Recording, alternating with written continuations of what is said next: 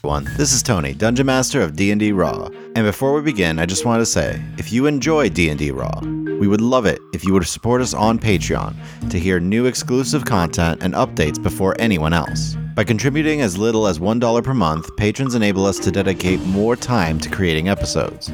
Our higher level patrons get access to DM's notes, outtakes from our episodes, the chance to add an item or NPC to a D&D Raw episode, and even to join our monthly patron game. We wanted to thank all of our adventure tier and above patrons for their support this month. So thank you Jeremy Kleinhans, a Linux fan, and Dark Queasy, and a very special thanks to our producer tier patron Roy for serving as a producer on this episode. To find out more about how you can join this list of outstanding people, go to patreon.com slash dndraw. If you're not able to support DND Raw on Patreon, we would love it if you leave us a review on iTunes or wherever you listen to podcasts. Please stay tuned to the end of our episode, where we'll be showing a promo for a group of New Zealand gamers who run a show called Fate of Ison. Also, don't forget to check back with us next week for Rumble Squad Episode 11. But in the meantime, here is Serviceable Plots Episode 11. We'll workshop analogy in the morning. With me today are the following players. Hi, I'm Bethany, and I'll be playing Belinda Walsingham, the half elf awakened mystic. Hi, I'm Adam, and I will be playing Akiva Konshu, the Shadara Kai Hexblade Warlock. Hi, I'm Mike, and I'll be playing Scrib Wakecliff, the human mastermind rogue. Hi, I'm Giuseppe, and I'll be playing Valen Blackwater, an Azimar monk paladin.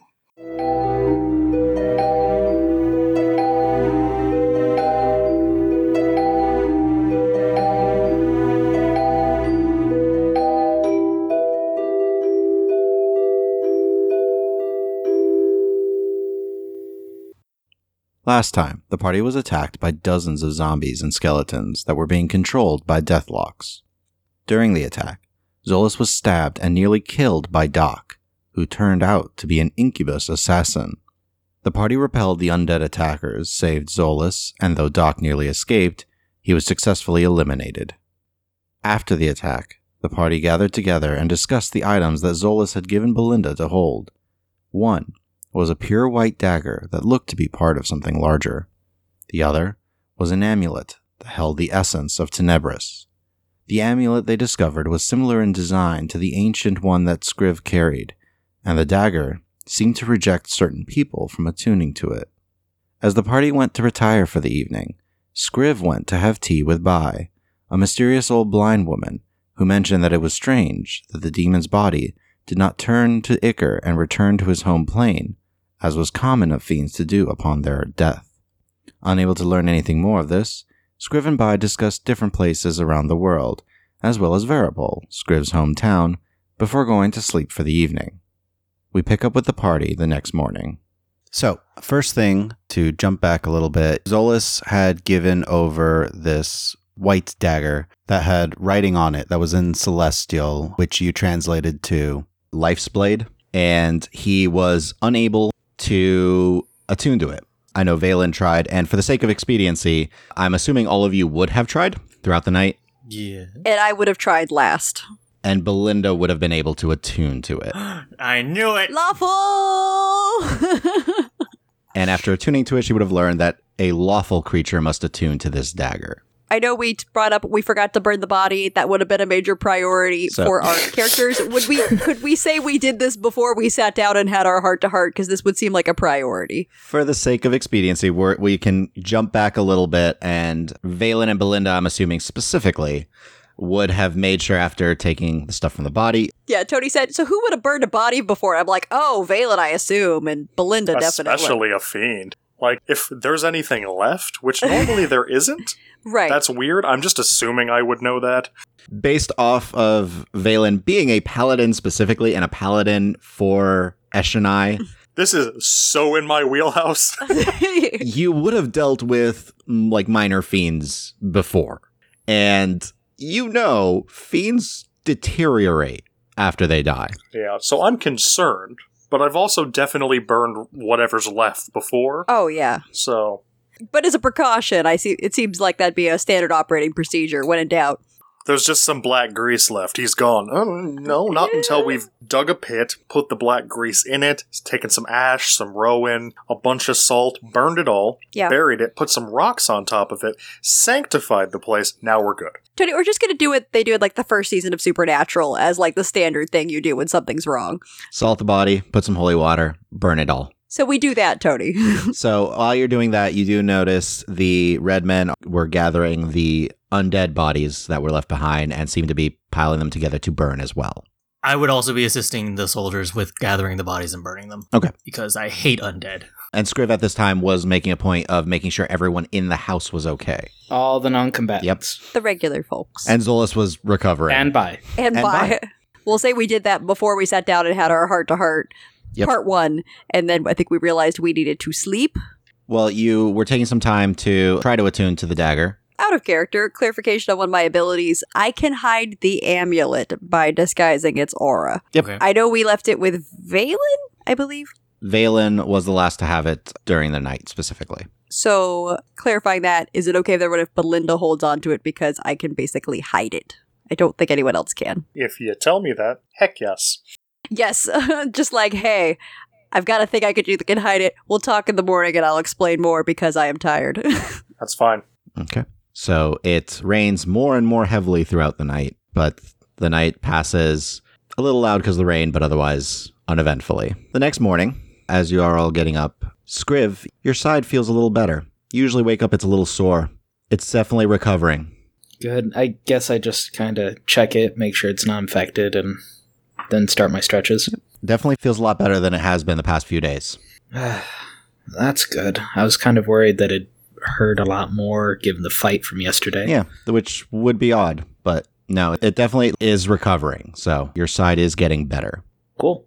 also with all of your focus and all of your attention, you feel more alert today. You definitely feel much more just aware of your surroundings overall. Feel like all of your practices on counting weapons in a room, studying people, it's all paying off. I close my eyes and then see if I can remember the placement of every object in the room. Okay? You close your eyes for a brief moment.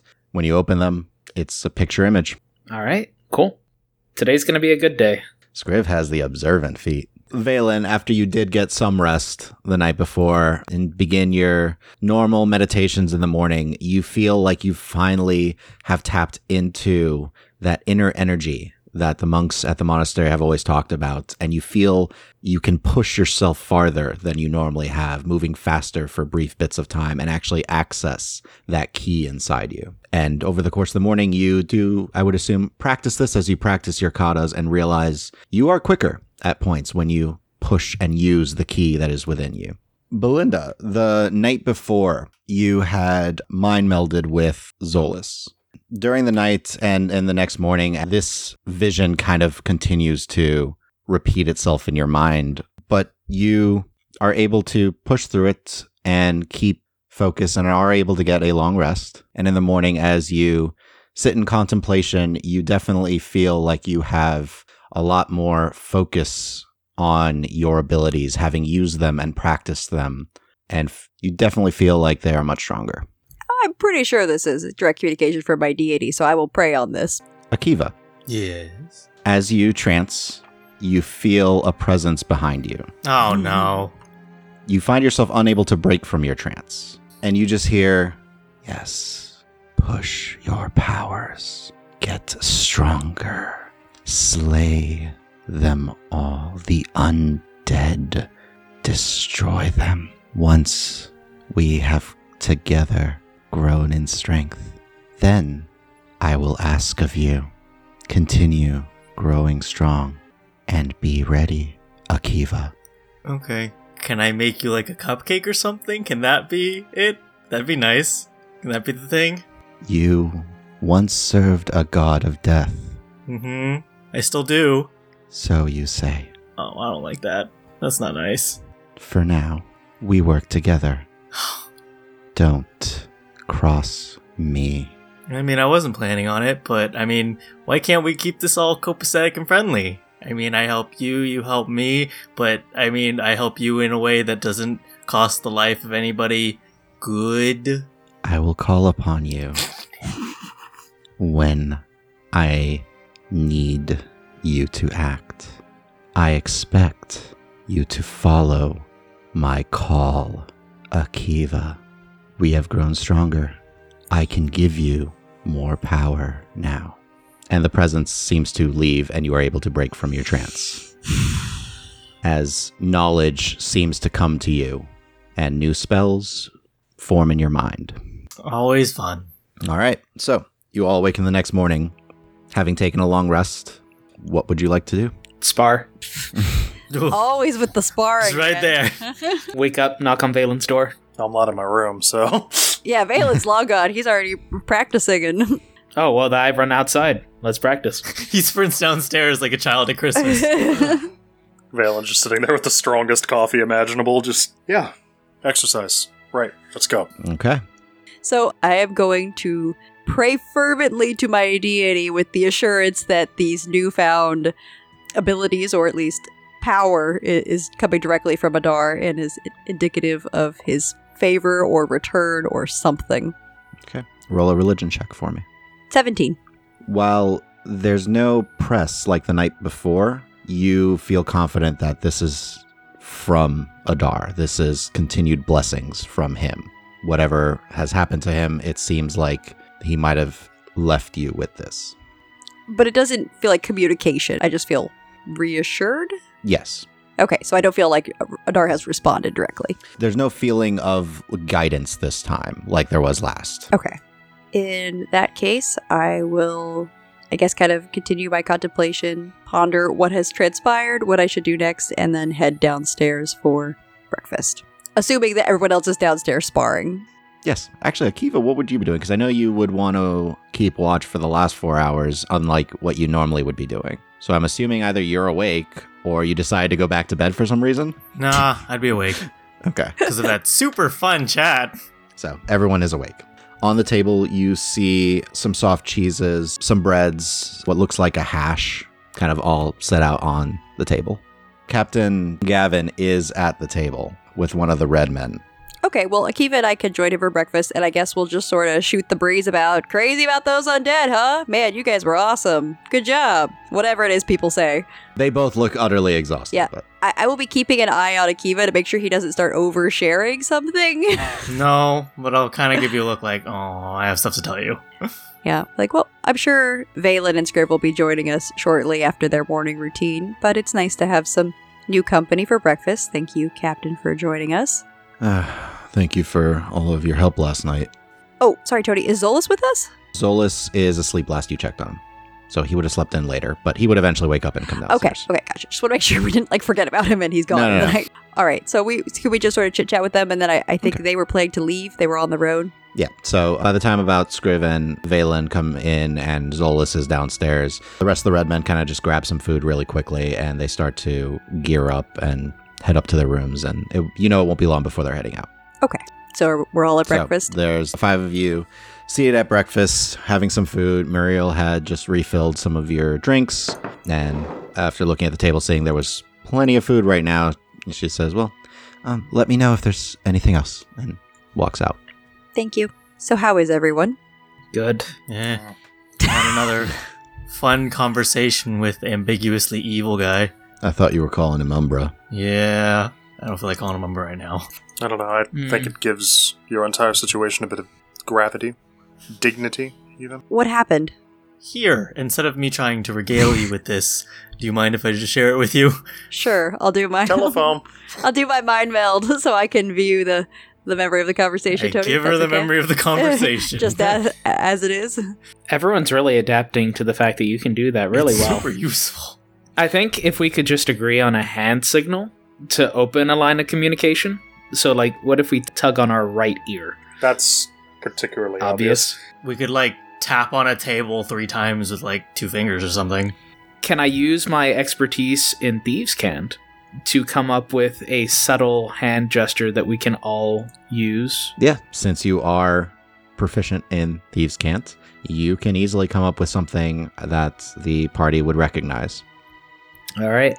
So, Belinda, you don't see anything, but you hear everything that Akiva heard. Okay. So I'll say appears that Umbra is intending to extract some sort of act of service from Akiva at some point in the future, and he anticipates obedience. And in return, he is pointing out the success of their mutual endeavor to achieve power. I just wanted to give him a cupcake or something. Evidently, that doesn't fly. Mm, I don't think that's the sort of thing he would feed on. Belinda, it's particularly creepy, the memory, as it feels like in the memory, he is right by your ear. Again. okay. I mean, you, you don't see anything. It just feels. And Akiva, you felt the same sensation, like he was right behind you. But Belinda, it feels like he is right by your Like ear. whispering directly into my ear. Yeah. So I will share that with the group and then say, I honestly don't know what we can do right now. I guess it seems like Akiva that your power comes with a price, and we just don't know Yeah. what that is yet. It's okay. It's something I brought on, and I'm sorry to everyone. Well, I would say that you'll have help when that time comes, but I'm not at all unconvinced that Umbra doesn't plan on you having help, and now I feel a little bit like we're all kind of caught in it. Still, it's fine. It's kept you alive, and you've helped keep us alive. Besides, anyone that wants you to go out and murder a bunch of undead isn't entirely terrible. Yeah, that's honestly not the worst thing. And by the way, Akiva, how are you doing?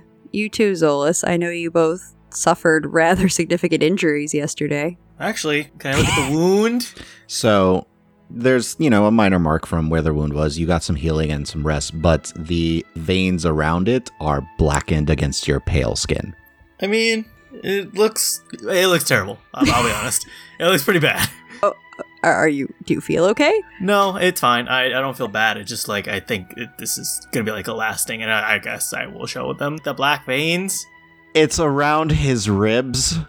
Okay. Nope, Thank take you. the shirt off. Okay. Thank you. This is so what I asked for. More apology specifically to you, Zolas. I do believe I burned you a little in the fighting. I'm I'm alive, and that's honestly not what I expected last night. so you seem so confident that your death was ordained. I mean, you saw what I did. Yeah, that's true. It did not seem totally clear what was going to happen, but it does seem like this amulet is crucial to whatever is coming next. My impression is this amulet is the key for them to bring Tenebris into the plane or to kill him. I'm more of a fan of the second option rather than the former. But honestly, we're not really equipped for dealing with this sort of thing. We're just here to escort you. I mean, I know we could all do different things. Valen showed yesterday a myriad of abilities. Yeah, apologies for not warning you. There was a lot going on at once, and I tried to keep it off of everyone, but Until I understand, I haven't been totally forthright about what I can do either. So we've been learning as we go. blank stare. All right, I know we have a lot to talk about, and we talked some last night, but I think we're at this point where I don't want to say we have to trust each other because that is not something I believe in. But I think there is a benefit to sharing what we can do across the group so we are better prepared in case that happens again. Quick question: Who has the assassin's dagger? Oh, the dagger? I I, I grabbed. Yeah, Va- I Valen really has did it. the weapons Okay, back. okay. So I know, Valen, I told you last night that I can help hide this amulet. My abilities are unusual and honestly work best when people are not aware of them. So I figure at this point it makes sense to explain some of what I can do. You know, I can heal a bit. We're all shared the telepathy now at this point. But I also can view and sort of control auras. I assume, Valen, that's something you're sort of familiar with Fascinating. Hmm. and I can use that power to obscure the presence of the amulet. In addition, I think you probably picked up on the fact that I have some ability to do psychic damage. Brain things. Yeah, I definitely noticed you causing a nosebleed, and I assume you were Doing something. yes. so, my abilities are especially good at allowing me to read people, not with the sort of ability Scriv has that where he's good at studying body language and observing detail, but more at getting inside someone's head to determine who they are and what they can do. So I know I have made some pronouncements about people before, perhaps with Bi last night, and that's not just based on a feeling or intuition, but on a specific ability I have to read someone's vitality. And hers was beyond anything I would ever imagine for an elderly woman. She's just well traveled, and I didn't detect any sort of animosity or any overt feeling of dread or being hunted. when speaking with her yesterday. I'm not saying she's hostile. I'm saying she's not an old human woman. It's simply impossible. That I'll believe. She's definitely not human, but not disagreeable. So, just a moment then, Belinda. Auras, you said I'm gonna reach into my bag, pull out the bad dagger. Is this anything other than a poison dagger? Can you tell that? So, Tony, You can make an arcana check. Can I help her with that? So, how are you helping her? I have a book regarding different types of weaponry, so maybe I can point out the differences in how this weapon is forged, and that can have an effect on the shape that the magic took when it was being created and infused. Okay. Scriv, you have the book out. And what's the total? 16. With Scriv pointing out some of the arcane runes that are on the dagger, you have heard of this type of weapon. It is a favorite of assassins, it is a dagger of wounding. Okay. I will explain that it is a dagger of wounding. Does anyone have interest in having a dagger at their disposal? Because apparently I will be using this other dagger that Zola's provided, or holding on to it since I can uh, attune to it. Scriv, you want it as a something to have in your back pocket? Yeah. I haven't had a boot knife in a while, so All right.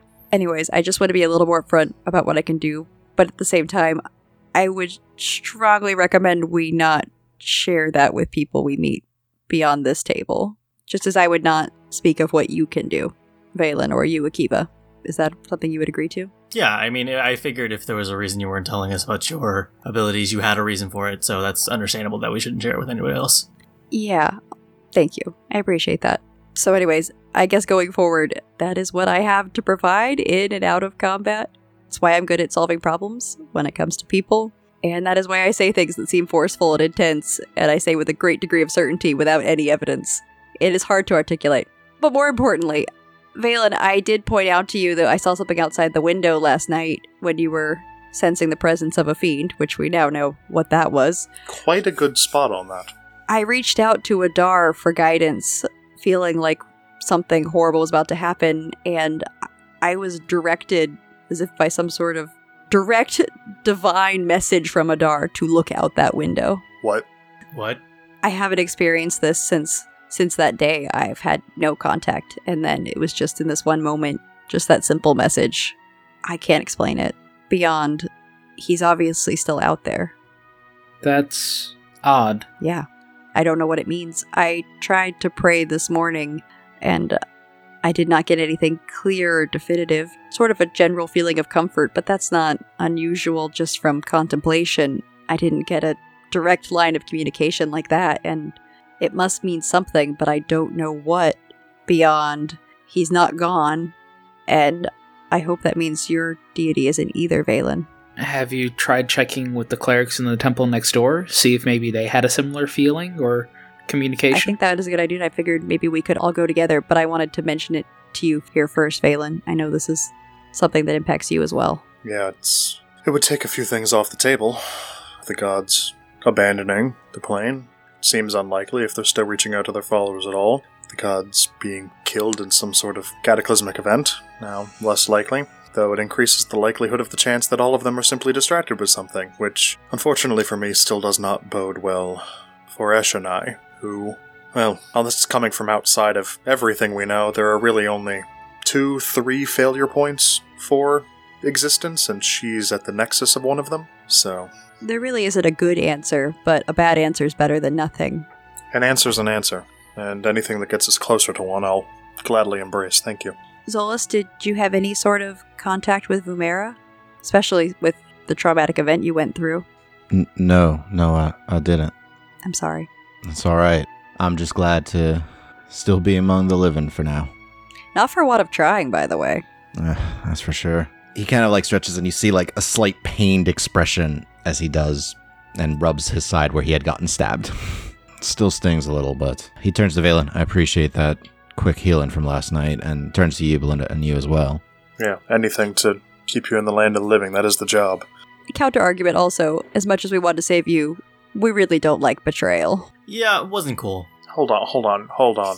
Something was wrong, and it has been bothering me, because there was not that much blood loss on the fiend. I was hitting it, not puncturing him, and he kept flying. And now you're telling me that you can hurt things, but did you get him for me?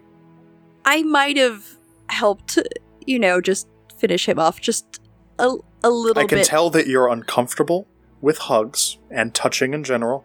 Just know that I want to hug you, oh, and I'm going to not. that is the greatest gesture of friendship I have ever experienced. Thank you. but honestly, it's not something I use readily or often, just when it gets the job done. And there just was no scenario which him escaping was going to end well for us. No, no. Granted, I'm a little bit concerned about the interest that the other Deathlocks took in us, specifically me. You were very attention getting as well, Well, hey, which I appreciate. there is a reason that I put a very public face forward and then travel elsewise. So the hair will go up, I will put my hood on, I'll sleep most of the day away, and hopefully by the time they regroup and start looking for us all, we'll be in Orenthal. I hope so. I know, Scriv, you did some work to uh, kind of help Zolas appear a bit less like himself. Perhaps you could use your keen eye to help all of us resemble ourselves a bit less when we get on the road. So, Scriv, what does Zolas look like now? He looks like a scrivener. I took his fancy leather jacket, made him put it away, gave him some simpler traveling clothes, uh, made sure that there was ink on the edges of uh, his sleeves and his fingertips, gave him a couple scrolls to carry under his arm, and kind of stick a couple out of his backpack, gave him a pair of stage glasses. I let him keep the hat. I mean, it's a nice hat. It's jaunty, we determined. Well, can it still be jaunty? I don't know. Jaunty is his his standard look, right? He's just a jaunty scriv. I just I just tilt it at a separate angle than he normally keeps it. Nice. There you go. So instead of slightly tilted, it's actually like s- flat on his head. Is that what? Yeah. Okay, good. Solid disguise. But it, but but to Zolas, it's tilted still. And I probably put a couple of pens just in the brim. Uh, Quills? yes. Now, I know you don't have a disguise kit, but since he looks like a Scrivener, we can say that you're just sharing some of your stuff with him. So go ahead and just roll a disguise kit check for me. 18. Okay. That does also bring up a good point. Tony, I'm going to pull out a scroll case with some documentation. So we are rapidly approaching the Vremer expansion, which means we're going to be coming across guards and patrols who will want to know our purpose. While Belinda and I have documentation, and I look over at Valen, and given your history of traveling in the area, you also have documentation, right? Of course. You, Akiva, do not. Yes. I slide over the papers. If you could just review these papers, I've written you up documentation that says that you are on a religious pilgrimage. This is a lot of stuff. Well, I needed to be thorough, and thankfully Belinda had a chance to look over it to make sure that it was legitimate. How much of this document do I understand? roll an intelligence check. I would like to take the time to explain in easy to understand words and help him understand the documentation. Okay, roll with an advantage. Okay, fourteen. Okay. This is a lot of very detailed wording and documentation, but you think you get the gist of it. Okay, so this makes sense, I guess. There is one more thing, Scriv. I overlooked something? No, no, your work is immaculate and perfect as always. By the way, as far as all of you can tell, this I mean this is all very official documentation for essentially that he is on a pilgrimage, but of course there is no official signature or seal on it. You'll also note that I did not leave any area to specify which god you worship. That is intentional. Oh, okay. I'm sorry, not everyone is going to welcome the idea of your god. I'm sure there's has to be worshippers of Nephilim somewhere in the world. Both Valen and Belinda know that there is a shrine to Neslim in Orenthal. Well, okay, look, I know that there was that one creepy guy at the edge of town that sold Nephilim like figurines for travelers, but that was kind of a wait, wait, wait, wait. You're sitting there telling me there is a worshiper of Nephilim in your hometown? worshiper might be a bit of a heavy-handed term. It was more along the lines of if you die, you can be buried with this figurine and you'll be promised that Neslim will find your soul. Nephilim finds your soul anyways. Uh I look, I don't know. All I know is that he charges 50 silver for it and it's a bit much. 50 silver. I know. It's gone up over the past wait, few wait, years. wait, then. wait, wait, wait, wait. Is he pawning off Neslim's favor? You haven't been to Varipole. there's um, there's a market. Okay, I'm gonna have to have a chat with this guy. Akiva, think of it as more as small trinkets that people use to comfort themselves. Yes, but Neslim's guidance is free for everyone. Maybe we shouldn't go to Varipole. It, it'll be. oh, we're fine. going to Varipole now. Yes, we're going to Verpol. We are not taking any strong stances on anything. I don't think we are trying to go there for. Too late. Oh, Akiva, yes. remember about the whole being careful who knows what you are? I'm just gonna have a talk with this one guy as a one follower of Neslim to another. And if things turn aggressive, I will not turn aggressive. I don't love violence. I just am going to talk to him. look, I just appreciate you keeping me disguised and out of the way and out of harm's way. If we can get to Orenthal, the faster the better, but I worry that that'll draw some unwanted attention to Akiva here. I think that is more than fair. How about we'll discuss this further and decide what to do? But Akiva, I think you're going to find there's a lot of people who worship not just Nezalim, but other deities in ways and with items that are ridiculous and commercially driven rather than out of any sort of true faith. Well, it doesn't make sense. Akiva, I think you'll just find that there will be offensive things in Veripol. I'm sorry, that's the only way to say it. I'm sorry, Scriv. It's true. What? I Veripole is a bit kitschy at times, Yes. but it's a lovely place. it is largely a lovely place with mostly lovely people, and the rest are just a few outliers. So Akiva, if there's this, there's the one guy who sells these Neslim figures. Just consider him an outlier, and don't worry that he is indicative of some larger problem that you need to solve. All right, fine. But regardless, Scriv, your documentation is perfect. I know it's just missing the signature and the seal. It looks good. Nice. I just need for you to sign here, here, here, initial here. Do you have a family seal? No, Akiva doesn't need to seal it. I, I Well, do. Akiva would need some signatures for himself. Yes, to- he'll have to sign, right. So you see Akiva just write his name. It's not a signature. It's just writing his name. Which, Like in all actually, caps. by the way, is perfectly fine. Uh, it. Mm, my heart breaks a little bit when I see this poor handwriting. Hey, there's been no reason for a signature in the Shadowfell. Nope. We. I, I know I know how to read and write, but what's up? What do you do to relax? Do you just. Me? Do you just. Yes. I feed Lazarus and have fun. Have you considered taking up calligraphy? Speaking of which, real quick, is Lazarus out? Yes. Okay, so Lazarus is on your shoulders. After Akiva has signed it in large block letters, I assume, like in all It's not caps. bad handwriting. No, no, no. It's just a- I I assume I assume it's very neat and just says like Akiva, like written out like in print, right? Yeah. Well, so I will point out. So, Scriv, I know it still needs an official signature and an official seal, and I can do that. Are you willing to put your reputation on the line for Akiva? You see an eyebrow raise from Zolas, by the way. After yesterday, yes. Okay, then. I'm sorry, you have the authority just by your name? Yes, so it hasn't really come up yet. Being a follower of Adar is rather a recent activity for me. And I'll say this as I'm signing it, and I will. I have my seal in my You do? bag. So I will go about this in a rather businesslike fashion as I'm talking. To the rest of you, it looks like Belinda is doing this without a second thought and as if she's done it many times before. Mm hmm. before I converted to being a follower of Adar and really dedicated my life to that, I spent many years working for the government in Orenthal. Nothing exciting, honestly. I did not have a position of power. I did not have minions at my bidding. I worked on the Doomsday Book. Well, that's a Oh. lovely name. Uh, Ah, What's the Doomsday Book? Zolas just kind of nods. So, Akiva, the Doomsday Book is sort of, I say that, not that anyone would ever call that where I worked, but that's what people have called our census data. After the cataclysm, things, you know, were in chaos, and we're finally, after a hundred years, returning to structure, and the government needed to know how to tax people. Right. Political stuff. Money, Akiva. yes, that. Governments run on money, and they need to know how many people they have, what those people own, so they know how much money to take from them. That's the short version. I don't try to share what I do because people don't generally like being told that you're the person that helped count them so that their money could be taken by the government.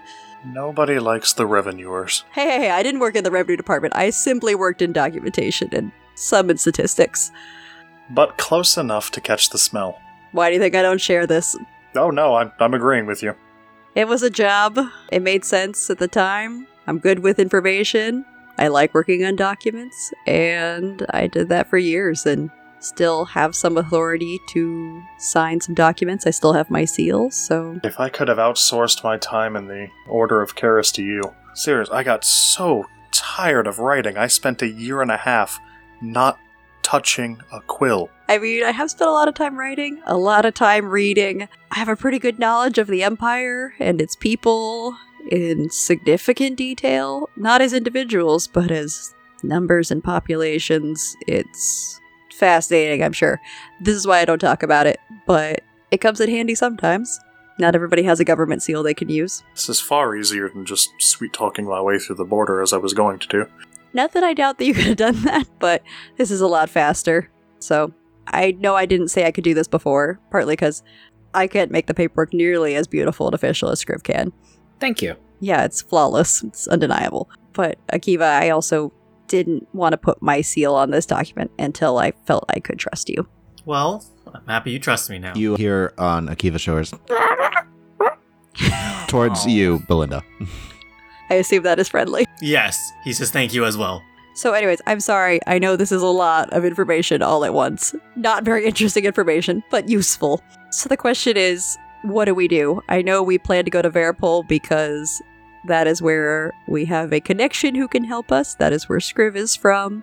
That is where Akiva is apparently going to pick a fight with a vendor. And then it's not too far out of our way before we get to Orenthal, because Zolas, it seems like going to Orenthal is still absolutely crucial. I still think that's the most important place to get that item to. are we overlooking something? We now know that our messenger from another plane was a fraud and an assassin. We don't actually know anything about the quality of his information. True. If you made documentation for Doc, we can burn it now. I uh already did. I'm sorry, Scriv. I'm sure it was immaculate and perfection. it's okay. It was good practice. I miss doing paperwork. Zolas is looking between you two, just like, seriously? Paperwork? I miss writing letters for people. I miss sitting down and listening to people tell me about their loved ones and the sort of messages they wanted to send. It was fulfilling. I think that makes sense. And also, I, I know everyone has their appreciation of what is art to them. For some of us, it's something a little different, something real that reflects people's lives. So, do you still think we should go to Veripol, Scriv? Yeah, I think if anything, having Paladin Whitecliff look over the relic will be important. Well, a- and Akiva, you know, Scriv has a mother as well. yeah, but he doesn't talk about her that much, so I can't go, Scripps mom. Well, I don't know if she's going to be around. Oh, but I want to meet your mom. She might be off investigating another ruin. Off on a dig. Yeah, Yeah, I would not be surprised. That tends to be her way. yeah. And again, this is all assuming that Paladin Whitecliff is still going to be Scripps dad. in Varipol when we arrive. It's entirely possible that he's off doing official business. Could be. So, Valen, Kiva, Zolas, it sounds like you're all in agreement. We'll go to Veripol on our way to Orenthal. I'm Yeah. all right with that. The only one that knew anything about that from Tenebra's forces was Doc, and he's dead, so.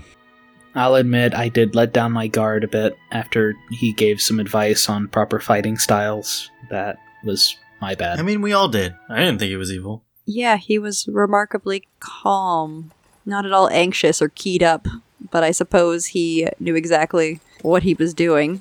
Granted, it backfired horribly for him, but his plan overall was very effective up until the last step. The fact that he worked it out so that we found him in a position of such weakness was brilliant, because there's just about no other situation that I can think of where I wouldn't see someone that looked like him and not immediately try to determine if they were a fiend. Yeah, he played right into, I think, the desire in all of us for heroics. Mm-hmm. Mhm. It was clever. Didn't work out in long term, but you know, Because now he's dead. This is true, Akiva. so, I guess we leave town. I think we still have to stop in Aspirin Brook for rations and a night's rest, probably, before we make it all the way to Veripol. Yeah. Want to head out starting today? I think so. I think, as well as things really did turn out in the end last night, probably the people here will not be sad to see our backs as we go. Yeah.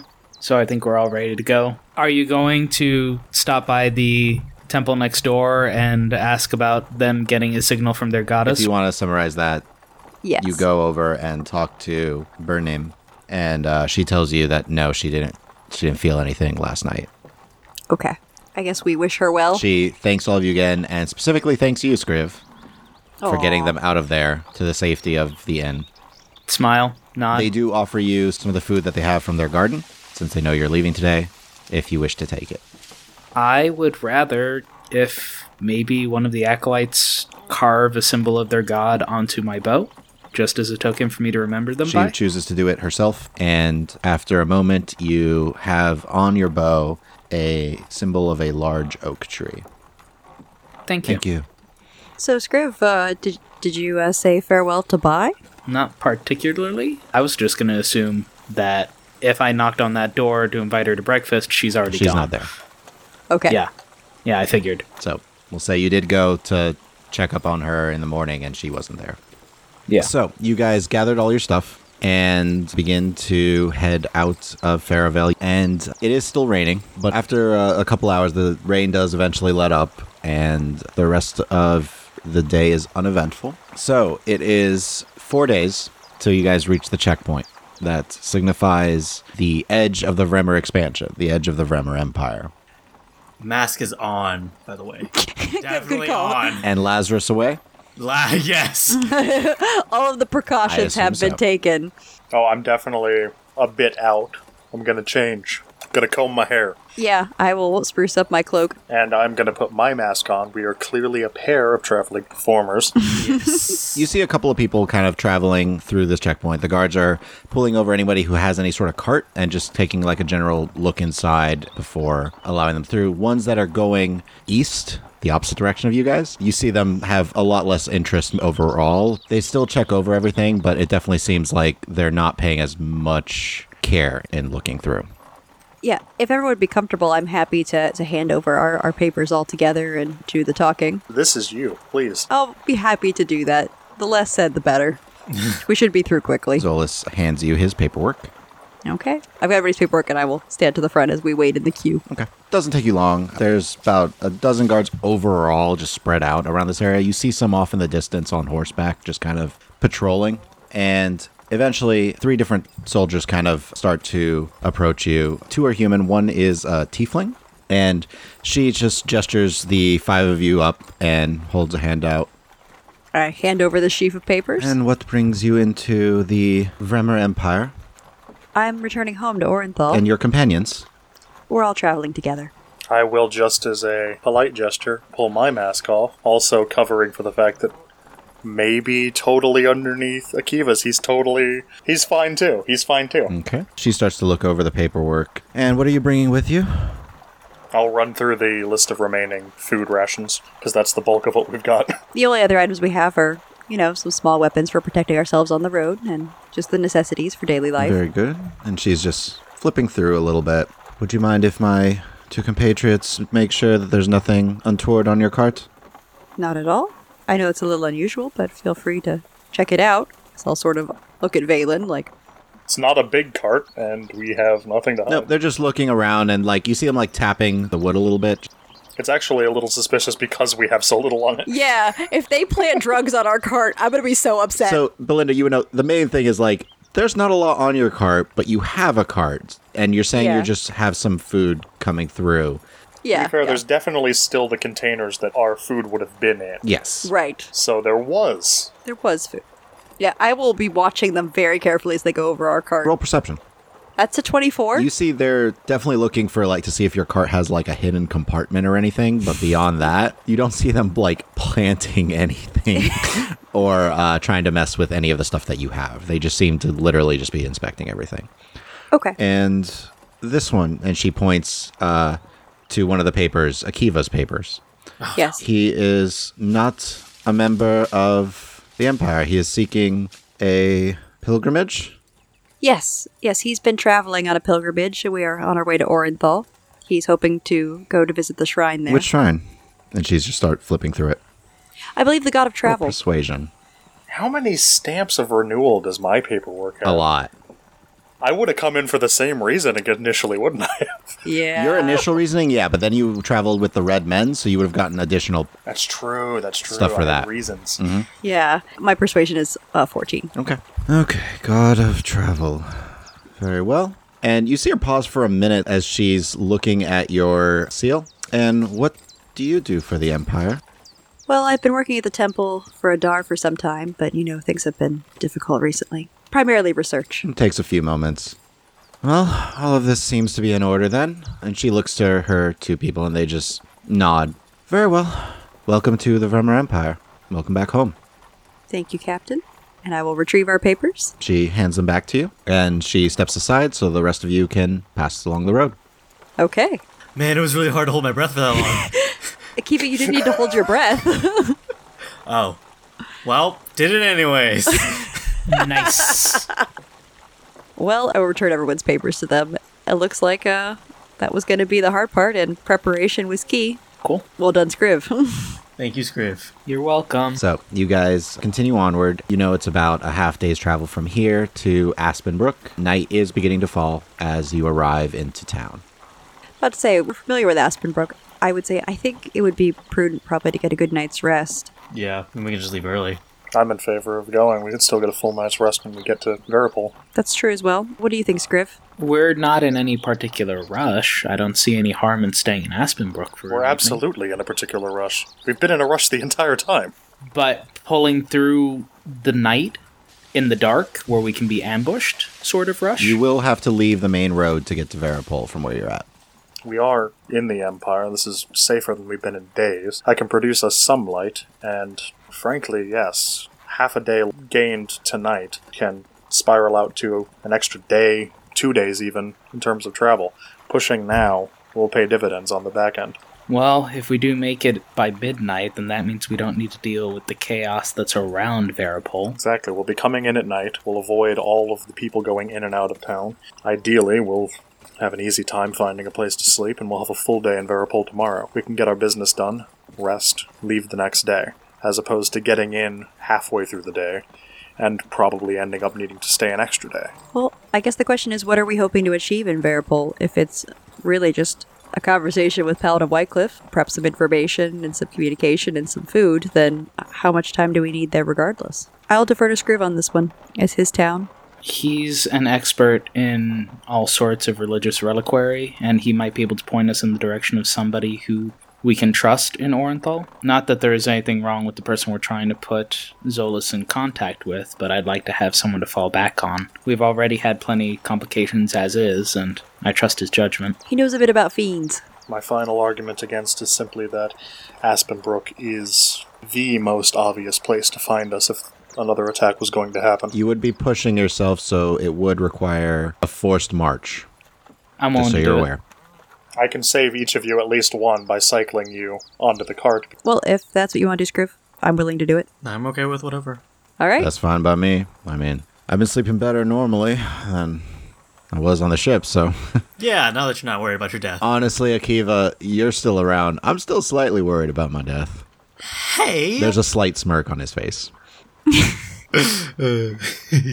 All right. Onward it is then. I can get all of you on this cart. Might be a bit tight, so frankly, let's say three of you at a time, but I would like to help on pulling the cart. It'll be good training, and I know that I can work well with Valen. So, you guys are going to use another day's worth of rations, by the way, based off of this trip. So, let's see. Scriv is helping pull the cart.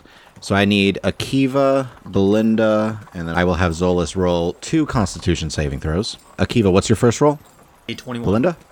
Six. Akiva, you're doing all right. The bumpy road's not getting to you so much. Occasionally, in order to relieve Valen and Scriv, you do walk a bit, but you're doing fine. Belinda, you take a point of exhaustion as you're just unable to really like recover. Your muscles are tired and tense. You notice Zolas also is not doing great. And then, can I get the second roll from first you, Akiva, 19. and Belinda? Natural 20, so 20. You're doing all right on the second leg of this journey. You still have that one point of exhaustion, but it's not getting any worse. Zolas seems to be in a similar boat to you, Belinda. For Scriv and Valen, I need both of you to make four constitution saving throws. First one, Valen. thirteen. Scriv? Twelve. Valence Grip, that first hour, you guys are pushing through. It's a little rough going because you're not on a solid road, but you're getting through it pretty well so far. Second rolls. Eight. 17. Valen, you are still pressing on. You're feeling like the burn in your legs, but you're used to walking this distance. This is a normal feeling for you. Scriv, the cart's getting heavier. It's getting tougher to push along, and you're starting to feel it a lot more. You take a point of exhaustion. The third hour, 18. 19. all right, Scriv, you feel like you found your second win and are able to keep pushing through. Valen, you're just chugging along. You've got this really well. For the fourth and final hour, as you guys are coming around the cleft that marks the edges of your hometown, Scriv, what is the final roll? 13. And Valen? 15. Valen, you are able to press on and you are okay. Scriv, that burning, it that intense tiredness in your legs, you start to slow down. You have two points of exhaustion. Scriv, get in the cart. I can do it. I can just. No, no. We're almost I don't there. want you hurting your legs before what could be a big day. Okay. I can shoulder the rest of this. Thank you. Seriously. Thank you guys. Thank you. So you guys round the corner and Scriv, you see. Home. Would you like to describe it? There's just this large cliff that frames this path that leads down into a darker cavern. We can feel the breeze that's coming from underground, just the smell of dust and dirt. Littering the entryway down into the cavern are a bunch of smaller carts, tents, little ramshackle homes of traders that sell all those goods that we were telling Akiva about before. There are a couple of lights, you know, just the small exchanges that occur later in the evening, couple of raucous games of cards and dice and drinking. It's like a permanent camp of followers that you would expect for a larger caravan or military movement. But then we manage to slide the cart onto the path, and it gets a little bit easier to pull because it's going down into the cavern. It's a bit of a tight fit. There are the roughly hewn stone walls on each side, and you can kind of feel the limestone there. It smells a little bit sulfurous, but that passes in time from the breeze. And after a little bit of that, we come into the larger cavern. Just a lot of stone stalactites hanging from the ceiling, dripping cool water. You see that interspersed in all that are these large stone dwarven columns that are supporting the ceiling, reaching up. And down another path that is hewn from the stone is Varipole, this weird ramshackle mixture of old dwarven buildings and modern Vremer type architecture in its home. So you guys proceed inward. I'm assuming you're heading home, Scriv. As much as I'd like, we should probably stop by the center building. And I pointed out there's this large stone tower. It's half dwarven, like maybe some sort of watchtower that collapsed, and we've been building it up. That's the city hall. Chances are there's still a guard that's posted there that we can check in, make sure that everything is okay, and uh, figure out what's going on with an inn, where we can stay, where we can leave the cart. We're just gonna stay at your house. We are arriving rather late. I don't think that would be a good idea. Yeah, she's right. It's a bit late. I can wait one more day before I go home. Okay. Um, So, Scriv, you know in town that there are two inns. One that is more of a tourist trap type inn that's definitely on the expensive side. It's called The Weaver. The other is The Modest Dwarf. Hold on. Is modest describing the economical value of it, or is it the modest dwarf inn? Well, no, that one's run by an elf, and the way that she tells it, it was named after this one guest that she took care of that was rather modest as a bard, and, uh, well, she kind of liked the way he played music, and he would visit once a year, and after a while, she just decided to name the inn after him. Very Oh. good service, but it is a bit pricey, especially for what we're looking for. Also, I give a look over at Kiva, they do tend to be a bit nosy. The good news is, Griv, we are in funds at the moment, so where would you recommend would be the most prudent place to stay? Who has the better baths? That would, uh, and I pointed out the one in the bath district. I lift the cart and whoever's on it and I begin trudging. The entire city is built on these old dwarven baths, but there is one particular inn that does have uh, unique access to them. The Ruby Arrow. It was built over some older ruins, and they managed to reconstruct parts of the dwarven baths, so it's nice.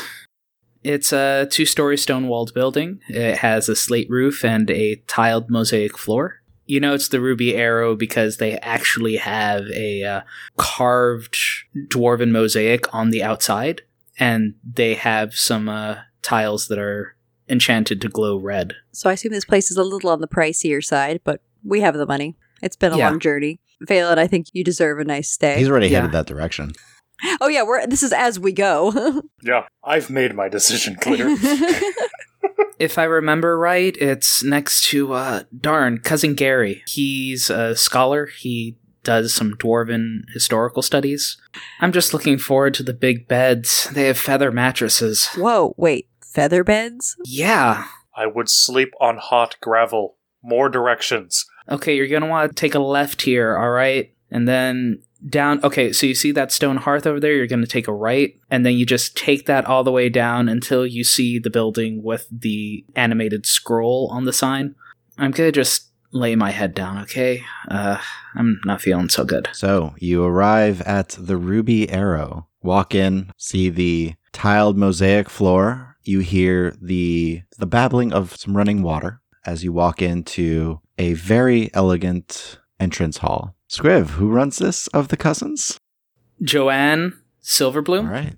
They're the Silverbloom clan, so while they are cousins, they still share the same name. You see a halfling woman. Two rooms, please. Ah, two rooms. She's kind of rubbing her eyes a little bit. Doubles, ideally. If they're not available, we'll need four, but we'd prefer doubles. Yes, of course. Um, and she's pulls out a small book and starts flipping through. Uh, yes, that'll be fine. And would you be taking part in our baths as well? Yes, we would like whatever the complete package is. I'm sorry, we've had a very difficult journey. Mm-hmm. She's just rubbing her eyes like she looks pretty tired too. Like, um, yes, yes. Um, I have. Can I have some names, please, for the rooms? She takes a quill. Belinda Walsingham, and uh, wh- what is the payment required? If you are using the baths for the two rooms, it is three gold per room. Pouch hits the table. Thank you very much. You can put the second room under Valen Blackwater. Thank you very much. All right. I have you free to use the baths. Here are the keys that you will need for your rooms. And here, and she hands a key to each of you, are keys for the baths as well. Thank you. Thank you. Which direction are the baths? They will be, and she gestures to her right around, there will be some stairs around that hallway that will lead you down into the baths. Thank you ever so much. I assume they are open at all all times. You may access them whenever you wish. Perfect. Get the things to the rooms. I'm going to go fall face first into some water. Any water. Cold, hot, I don't particularly care. Just water. You do notice she's looking over to Scriv like she's trying to remember something. I'm dead on my I know. feet. it's mainly because like you're like just half passed out that she's just kind of like trying to get a better look at you, but she's just also trying not to be rude. uh, Akiva, let, let's get the things. Please. And she turns over and rings a bell, and you see two other halflings come out and come and start to collect your stuff. Please, we will take those to your rooms. Bell service. I will kind of put an arm under Scriv and just bring him to his room. Thank you. Uh, I feel like someone just. Uh, I don't even have an analogy for this right now. That's okay. You did good. That's okay. You did good. we'll workshop the analogy in the morning. You get a couple of pats on the back from Zolas. I've been there, kid. It's okay. So- Some good rest will will do you good. Uh, feather bed. So I'll plop Scriv down and then as I'll, I'll make sure he's good and make sure Belinda's good and walk out and go check on Phelan. Is he passed out in the bath? Not quite passed out, but Close. Tension relief. I'm just, I'm loose. Are the baths like hot springs, Tony? yep, they feel rejuvenating.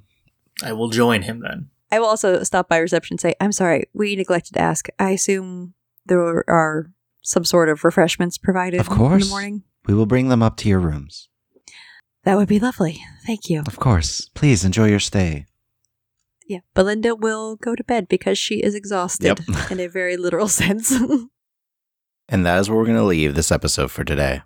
Thank you all for listening. Please share this with your friends and follow us on Twitter at Rules is Written or check out our website, dndraw.com, and feel free to email any questions to me at dm at dndraw.com. Also, subscribe and leave us a review or comment anywhere podcasts are found. And please check out our Patreon at patreon.com slash dndraw. And I hope to see you next time in the world of Ostia.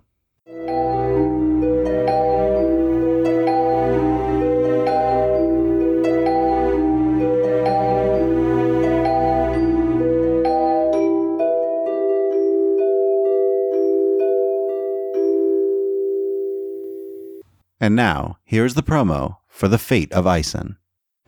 Hey nerd, do you like Dungeons and Dragons? Of course you do. Do you like people with New Zealand accents? Of course you do again. Well, well, what if we told you there was a podcast that did both of those things in equal measure? Guess what? Here is. Wake up, bucko. It's called The Fate of Ison. And it's your new favorite tabletop role playing podcast.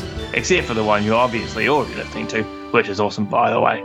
I'm Brad, the DM or Dungeon Master, and here's the Apple Squadeth, the heroes of our tale. Hello, I'm Ben Four. I'm a barbarian blood hunter. I'm a blood, death, mutilation, mayhem, chaos, friendship, and a nice sharp cheddar. Played by Oliver Scripps. Hi, I'm Jules, and I play Marley Craft, a saxophone playing half elf bard who is looking for her family while saving the world of Ison. Hi, I'm uh, Trestlespoon. Duh, I'm a, a ro- rogue gnome. Uh, I like n- nice walks and cool evenings in the autumn uh, and spending time killing things, which seems a bit out of character, but it is who I am. I'm played by a human. Uh, I'm played by Josh Kingsford. Together, we roll dice, laugh a lot, and tell a surprisingly compelling tale about a plucky group of weirdos. Hey, who are you calling a weirdo? Who gets swept up in a quest to quote unquote save the world of Isen. There's action, excitement, and there's a lot of apples. Seriously, there's way too many apples. It's uh, it got way out of proportion. Weird as my mother's top lip. Join us on iTunes, Stitcher, Spotify, or wherever else you get your podcast action. The Fate of Ison, new episodes every Sunday. Get with it. See you there. That'll do.